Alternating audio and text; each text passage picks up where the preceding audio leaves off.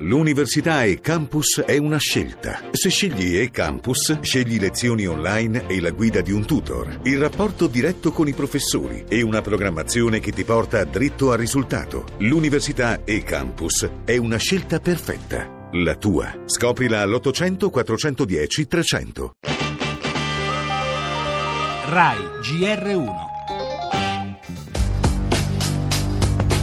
Abbiamo visto la, la fune sotto che era sovrapposta all'altra, ha fatto un fumo di ruggine per 30 metri, poi si via si è bloccata. Quanto tempo siete rimasti su? Sei ore, si è conclusa bene. Odissea sul versante francese del Monte Bianco, turisti bloccati a 3500 metri per un guasto alla cabinovia panoramica, il recupero non ancora terminato c'è stato un accavallamento tra la fune traente e la fune portante dell'impianto. Ovviamente ci sono dei circuiti di sicurezza per cui l'impianto si ferma. Purtroppo non sono riusciti a risolvere il problema in tempi rapidi e quindi la telecabina è ancora ferma. Hanno cominciato a lavorare i francesi, poi siamo intervenuti noi che gli abbiamo dato una mano come soccorso alpino valdostano. A turni siamo stati portati via con gli elicotteri. Sicuramente non è simpatico eh, perché ti trovi sospeso a 200 metri a terra, poi sta fune secondo me se non si è rotta penso sia un miracolo.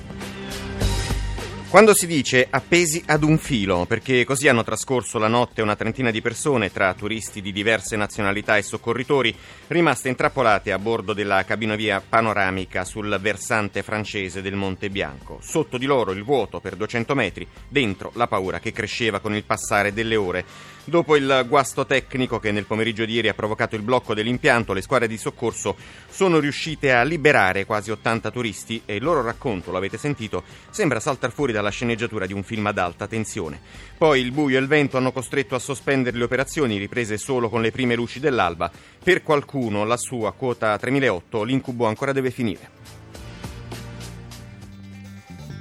Nel nostro giornale, sempre in primo piano, il caos in Campidoglio. Dopo neanche una settimana, stop alla nomina all'assessorato al bilancio di De Dominicis, indagato per abuso d'ufficio. Azzerato poi il mini direttorio, mentre sulla candidatura alle Olimpiadi si, te- si attende per la prossima settimana il no ufficiale del sindaco 5 Stelle. Per le notizie dall'estero, gli aggiornamenti sul nuovo test nucleare effettuato dalla Corea del Nord e sulla situazione a Parigi con gli arresti di tre ragazze islamiste avevano lasciato l'auto con le bombole a Notre Dame.